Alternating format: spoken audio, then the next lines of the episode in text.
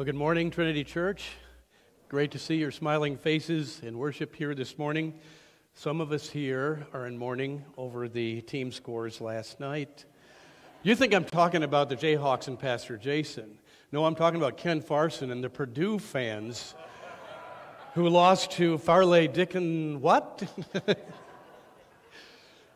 yeah, Susan Thompson is here. There are those who want to join the Grief Share group this week. Okay, they're there.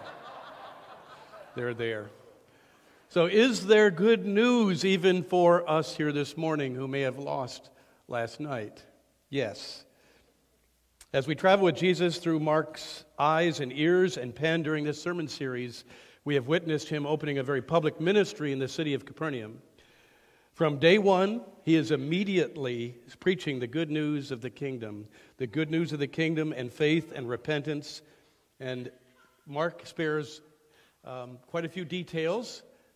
He is lighter on the details compared to the other gospel writers, but he steps into this ministry with Jesus, showing the activity of demons being cast out, um, healings reported all over. People are flocking in, uh, miracles leaving them hungry for more.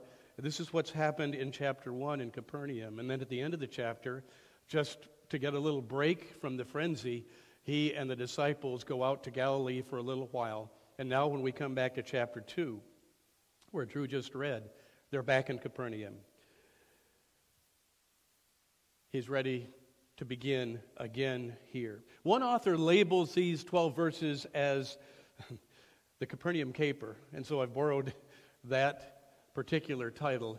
I don't know how many of you remember that uh, movie from decades ago, The Sting, with Paul Newman and yeah, Robert Redford.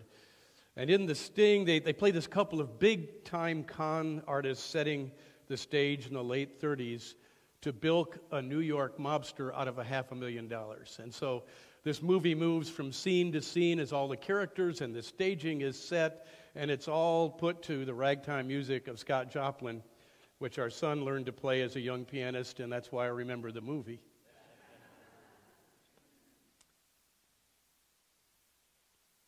So, this elaborate scheme is being developed, and we have to wonder as we go to Mark's account, as Jesus is well aware of the cast of characters that are gathered here around Peter's home. The Messiah has set the stage, he's determining the script, and there's a certain amount of sting that will come to some there in his message as well as the reality that he presents.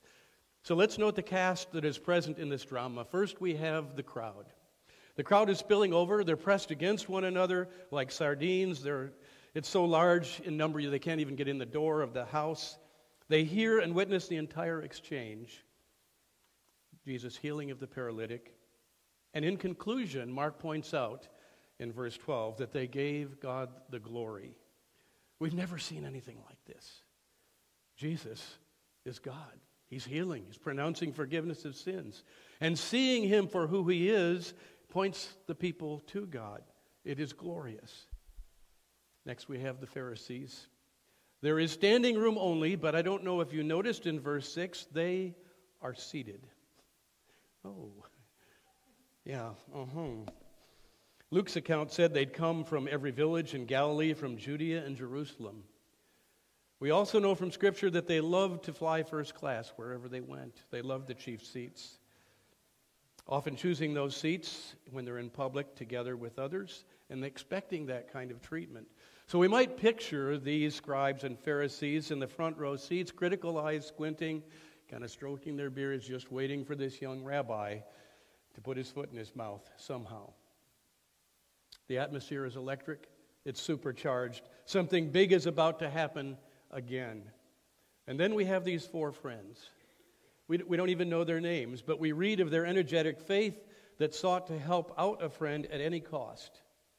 How often might they have already carried him to other places because of his condition, helping him out? They don't know how long Jesus is going to stay in town this time in Capernaum, so they're desperate to get their friend to him. And blocked by the crowds, they try some drastic measures, climbing onto the roof of the home to get in.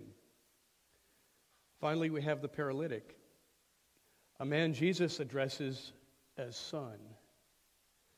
He's drawn into an acceptance and a proclamation that we're not sure he's even asked for. The same word son is often used tenderly and translated as child in the New Testament. It carries with it this idea of tenderness, acceptance. We note the man doesn't ask for Jesus' healing, at least Mark doesn't record any question. And there's no evidence he's operating under any diminished mental capacity, so surely he knows why his friends have gone to such lengths to get him there in front of Jesus. He doesn't offer the sinner's prayer. And from the text, no indication is giving that he asked Jesus for forgiveness, though Jesus knows his need as well as he knows ours. Before we hear what Jesus speaks, let's not miss the Jewishness of the people and the culture and the times, what's going on here. If this man were looking for healing and for his sins to be forgiven, or at least healing, provisions for healing have been given in the Old Covenant. The individual, according to Leviticus chapters 4 through 6, would present a sin offering as the law required. The high priest would then give him the assurance of forgiveness after the ritual sacrifice had been performed, leading into Leviticus chapter 5. God is the one who forgave sins. And after this ritual sacrifice, this assurance would be given under the Mosaic covenant, covenant. It required a sacrifice in the temple. It required the priesthood to be involved. It required the person to bring a sacrificial offering and then for it to be accepted. Maybe he's been to the temple already. We don't know. Again, Mark spares details. Maybe he's been two or three times. We don't know what his history is. All we know is that he's here with his friends and he's now in front of Jesus, and Jesus says, Your sins are forgiven. Jesus is not in the temple. Jesus is not of the Aaronic descent of the priesthood. No sacrifice has been offered other than the man's presence. And so this makes his statement scandalous, even blasphemous in the ears and in the eyes of the religious authorities that are sitting there. And then we have Jesus. He's teaching again, as we read in verse 2, preaching the word to them as he has been about the good news of the kingdom, about faith and about repentance. Some in Capernaum would believe him, others would doubt and deny. In one of the other gospel writers, there's a warning given to Capernaum because they weren't responding. Not everybody believed while Jesus was with them. No sacrifice has been offered, but Jesus speaks to this man He's calm. He's the reason that all of them are there. He's unperturbed. He's living in the confidence and reliance on his Father and the Spirit, moment to moment and day to day. This is altogether the Savior Mark wants us to meet and to know in his actions, in his words. One who takes no prisoners but frees them all. One who speaks and it is done. The Alpha and the Omega, one who discerns the inner thoughts of the heart and cuts to the chase, one who has come to heal and forgive, and he will do just that. Houses of that day were usually made of flat roofs. A set of stairs ran up the side of the house, allowing access to the roof, much like we might use an upstairs deck today. Roofs were usually constructed by laying timbers across the roof of the house first. Then the timbers were covered by layers of branches, and then the branches would have either clay tiles or a thick layer of mud rolled, pressed, and dried so that it became waterproof. It was not unusual during a rain to see a little bit of grass growing on the roofs. So, Jesus, as he's teaching, they hear this noise, this scrambling and scraping and digging above their heads. Bits of dried mud and debris begin to fall on them, likely interrupting his teaching moment. We've had bats in our belfry here during sermons before. If you hear a squirrel scratching above, let's stay with it, stay with it. But this would have been quite disruptive. This would have just stopped everything for the what is going on? Suddenly light breaks through, and then this man on some kind of a carrying hammock is lowered down right in front of Jesus. I know if it's Simon's house, what is Simon thinking? Knowing Simon from the scriptures, what is he saying? Lord, excuse me, but I'm not sure my homeowner's insurance will cover this. You know, this is real for those who are gathered. As that man is set down in front of Jesus. He sees their faith, the men who lower him. Now, the common Reformed view of any faith that we possess is that faith in itself is a gift from God. As we heard in the opening prayer, any goodness we experience, any real goodness comes from God. Ephesians 2 and verse 8 For by grace you are saved through faith, and this is not your own doing, it's the gift of God. Of ourselves, all we have to offer God is unbelief, in fact, our deadness. Jesus then speaks to this paralytic and says something that this man didn't expect, his friends didn't expect, the crowd didn't expect, and the Pharisees certainly didn't expect. Son, your sins are forgiven. And with that pronouncement, the static electricity that had been building in the room was released like a bolt of lightning. How can this man say this? Doubts and objections pulsate through their minds. All who are present are wondering how this could be as well. And so Jesus answers their, obje- their objections with another question, which has been the subject of debate for 2,000 years.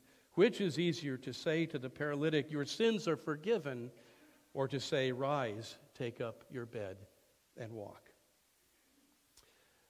I admire and use the work of R. Kent Hughes, um, an author that Jason has introduced me to over the years. He writes Forgiveness was a far greater work, for it cost Christ his very life.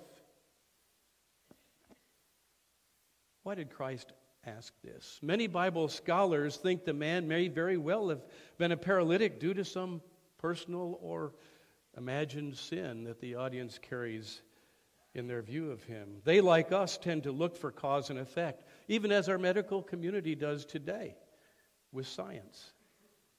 Modern science can verify that paralysis and many other diseases can have a moral basis. There is a cause and effect in our lives. Some of the things we do bring hazardous results to the body. No doubt about it. Was there a direct tie to this man's condition that those present knew about that we don't? I don't know. Again, you'll have to ask Jason after services. He's the one that assigned me this topic, so I'm just telling you what I don't know, okay? But regardless of the man, and in, in, John's gospel, of course, there's a man born blind, and Jesus said, Don't be looking for particular sins in his parents' lineage or in his life. This was done so that the work of God could be made manifest. There was a reason for that in that place. I don't know what this man's history is. We do know the tendency of human nature to judge others. Ah, they're getting what they deserve. They're getting what they deserve. But we don't know what this man's previous life was like. If this was genetic, if it was caused by some accident, or if there were mistakes and sins in his life that had a direct consequence in his flesh. But regardless of his physical condition, Jesus knew that his greatest need was the forgiveness of sin, restoration of his soul. Before we spend more time on that question, let me ask a couple of important questions to all of us. How many of you have been physically healed of an infirmity during your lifetime? Okay, you got to put your hand up or you'd be dead, okay? we'll figure this out very quickly. If I'm not healed, I'm gone, right? Now, for some of you, it may have been simple as a toothache and you went to the dentist and thankfully the infection wasn't bad. For others, you can think of a surgery or a cancer that there is no explanation, it just disappeared. I talked to a woman yesterday who said something simple like a wart that was on her hand at 12 years old went away in a day, and I doubted. Physically, I doubted. But she told me her testimony, so why should I doubt? I know that I was healed at 12 years old of a of a, of, of a boil and a blood infection that started creeping up my leg from my knee. And, um, you know, yeah, you can go to the doctor and it's still happening and antibiotics aren't kicking it. So the church prayed about it and an elder came and laid hands on me. Other elders have tried to lay hands on me over the years, but for different reasons. And, uh,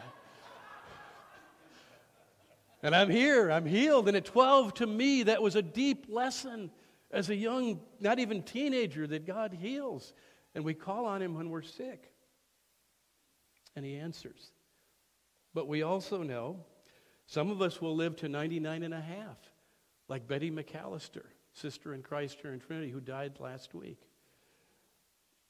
Others of family and friends die in their 50s, leaving children and a wife. Um, last month, Scott and Tricia texted asking for prayers as her brother in law, Lee, who was thought to have just a stomach bug, ended up having liver failure and was gone in a matter of what, just a few weeks? Of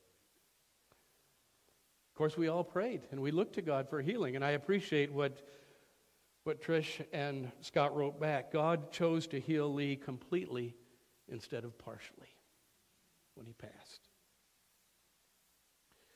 We pray for those inside and outside our congregation. We have experienced saying goodbye to uh, quite a few saints here recently, and you have commented on that. So, returning now to Jesus' answer that challenges the Pharisees but that you may know that the Son of Man has authority on earth to forgive sins, he said to the paralytic, I say to you, rise, pick up your bed, and go home. Has anyone seen this man recently in worship? No, we haven't. He was healed miraculously, instantaneously, but he also died physically, as all of us do. It's appointed unto all men once to die. Healings are a sign of the Savior's lordship, of his sovereignty over created life. He is our healer. He was our healer. He will be our healer. His love and his grace and his mercy is present in our lives. But the continued healing of our physical body is not God's ultimate plan. Even the healthy of us. I heard um, this morning on one of those NPR programs, like Growing Bolder or something. I listen to more of those as I get older, you know. Mike Fremont is 100 years old today. I know, I heard his voice on the radio. He won some kind of marathon at 90 in 2012. He, he does push ups every morning. If I can do one next week, I'll be, I'll be happy. He eats vegetables and soups and whole grains and nuts, no meat and no dairy. What kind of men's breakfast would that be? I mean, is that really living? We can answer that question later. It's 100 years old, but he too will die. Paul said, If we have hope in this life only, we are all men most miserable. For the perishable must be clothed with the imperishable. Must be. Must be. God heals, and yet our, He allows our bodies to deteriorate until we breathe our last. Did He pronounce the forgiveness First, in order to trap the Pharisees with the implications of the healing he was about to perform, it certainly seems that he set them up for that sting. Jesus has not pronounced the forgiveness of sin to any other individual yet in his healing, and the only other time to my memory that I could find it is when he spoke those words to a sinful woman who was anointing Jesus' feet with an alabaster jar of perfume. And guess what? Once again, it was in the presence of a Pharisee when he was invited to his home for dinner. He looked at the woman and said, Your sins are forgiven.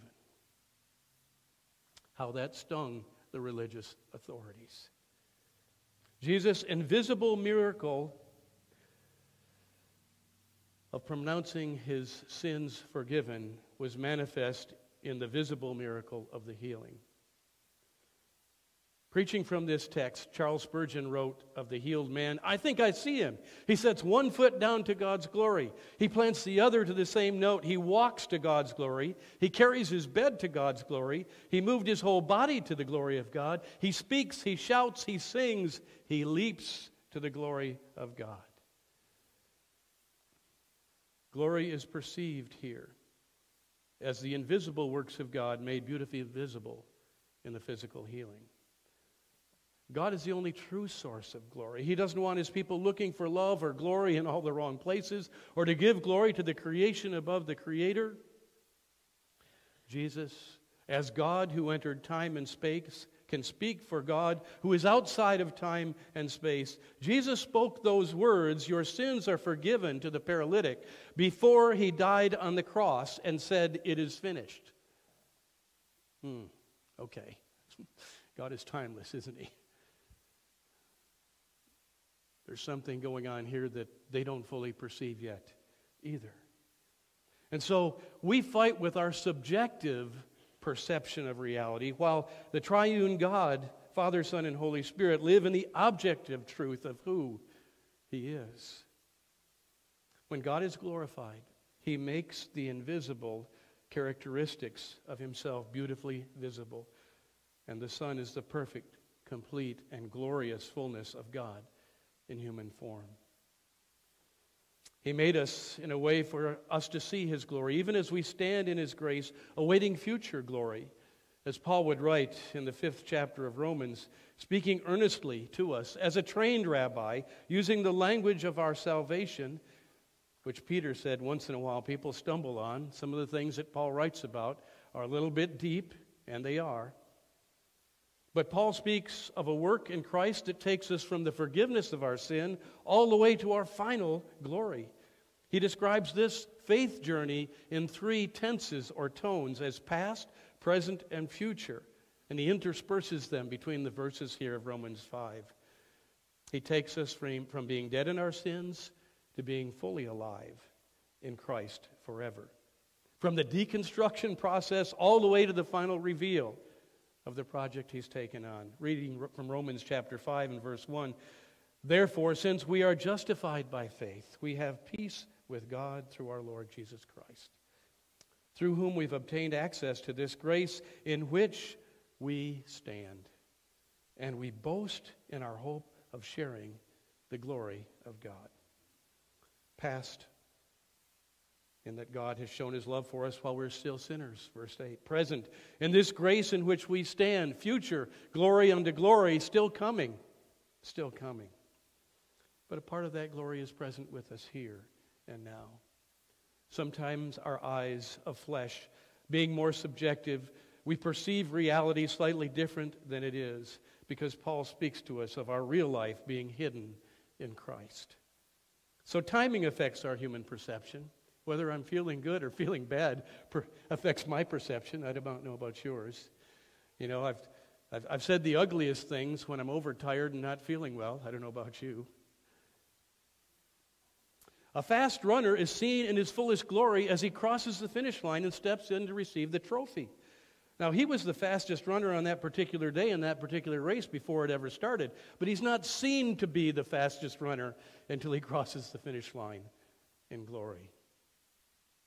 And of course, his skills have been honed through sweat perspiration, aching muscles and joints, miles of practice, exhaustion, as a runner will do, hitting the wall, finding a second wind, pushing through.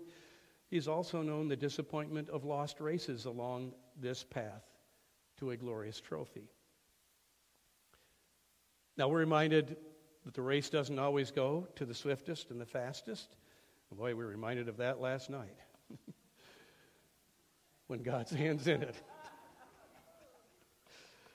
But you need to remember the author of Ecclesiastes who wrote that was on a pretty big downer. There's no hope for man. He's just like the animals. He dies and that's it. Forget it. It's over. So, in, in, in that wisdom book, we hear the truth of a man groaning against the reality of the brevity and the uselessness of life. But God can make the unswift swift, can't He? He can make the dead live, He can make the sick whole. Though we live boasting in the hope of glory, which it's God's alone to give, we also share in a glory marked by suffering and endurance and character that produces hope. And so Paul continues here in verse 3 of chapter 5 in Romans. Not only that, but we rejoice in our sufferings, knowing that suffering produces endurance, and endurance produces character, and character produces hope, and hope does not put us to shame or disappoint us, as other versions render it because God's love has been poured out into our hearts by the Holy Spirit who has been given to us. Yes, because it's no longer working shame, but leading to glory. God's plan and purpose for us, trusting Him through the process of sanctification. Paul speaks of God's continuing work in us in comparative terms, it get bigger and better here in verse 9. Much more surely then, much more than this. Now that we've been justified by his blood, will we be saved through him from the wrath of God. For if, while we were still sinners, we were reconciled to God through the death of his Son, much more surely, having been reconciled, will we be saved by his life. Paul goes on almost like a late night infomercial host, but wait, there's more. He just keeps building it from glory to glory. An Anglican commentator from, uh, from the 1600s by the name of John Trapp, who wrote a five volume work still available to us, comments on Paul's use of much more than here. He says, It is a greater work of God to bring men to grace than being in a state of grace to bring them to glory, because sin is far more distant from grace than grace is from glory. Thought it was an interesting quote in light of the way Jesus used the physical healing to point to what no one but God could do. It also helps us have confidence in our present standing in grace. He's with us, He's not far from us. As Paul writes there in Romans 5, He's not only justified us, He's reconciled us. That means you're not just forensically okay with God, you are now son, daughter, cherished, redeemed, part of the bigger family, adopted, cared for, loved, friend of God.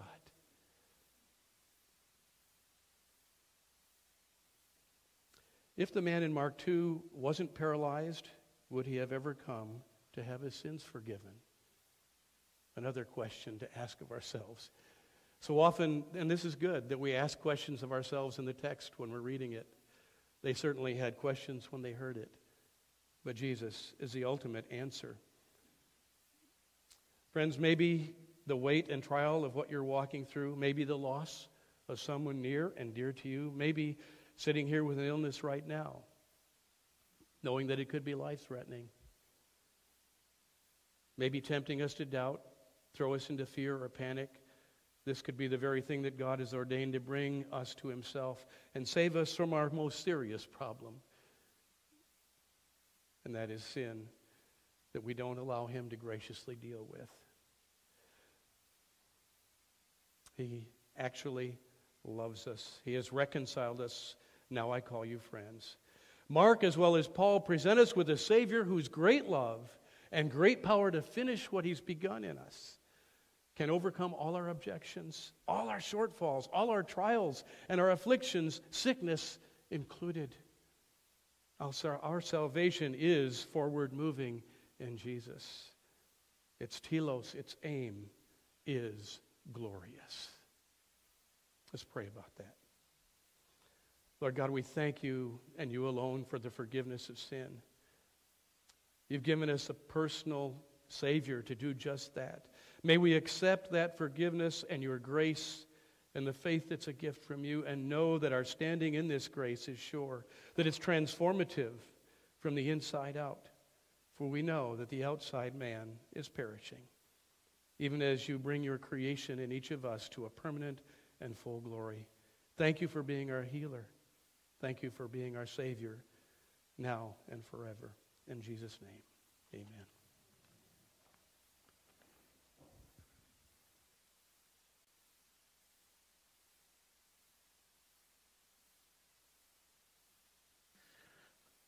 I wonder if um, before we give the benediction, as Steve heads out, if you are appreciative of Steve's ministry here at Trinity over the last, what, 14, 15 years, why don't you just say thank you to Steve and um, the way he cares for us, the way he points us to Jesus in his ministry. And so he'll be standing out there.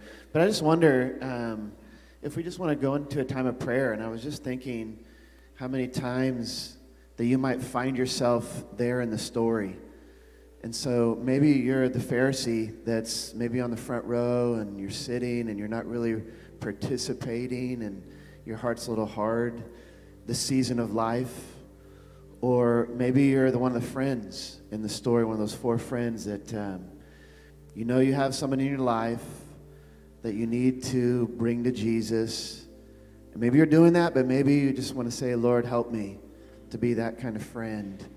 Um, or maybe you're the paralytic and you're just saying, you know, I need that healing, I need forgiveness, I've messed up again, um, and I just need to be laid in front of Jesus' feet.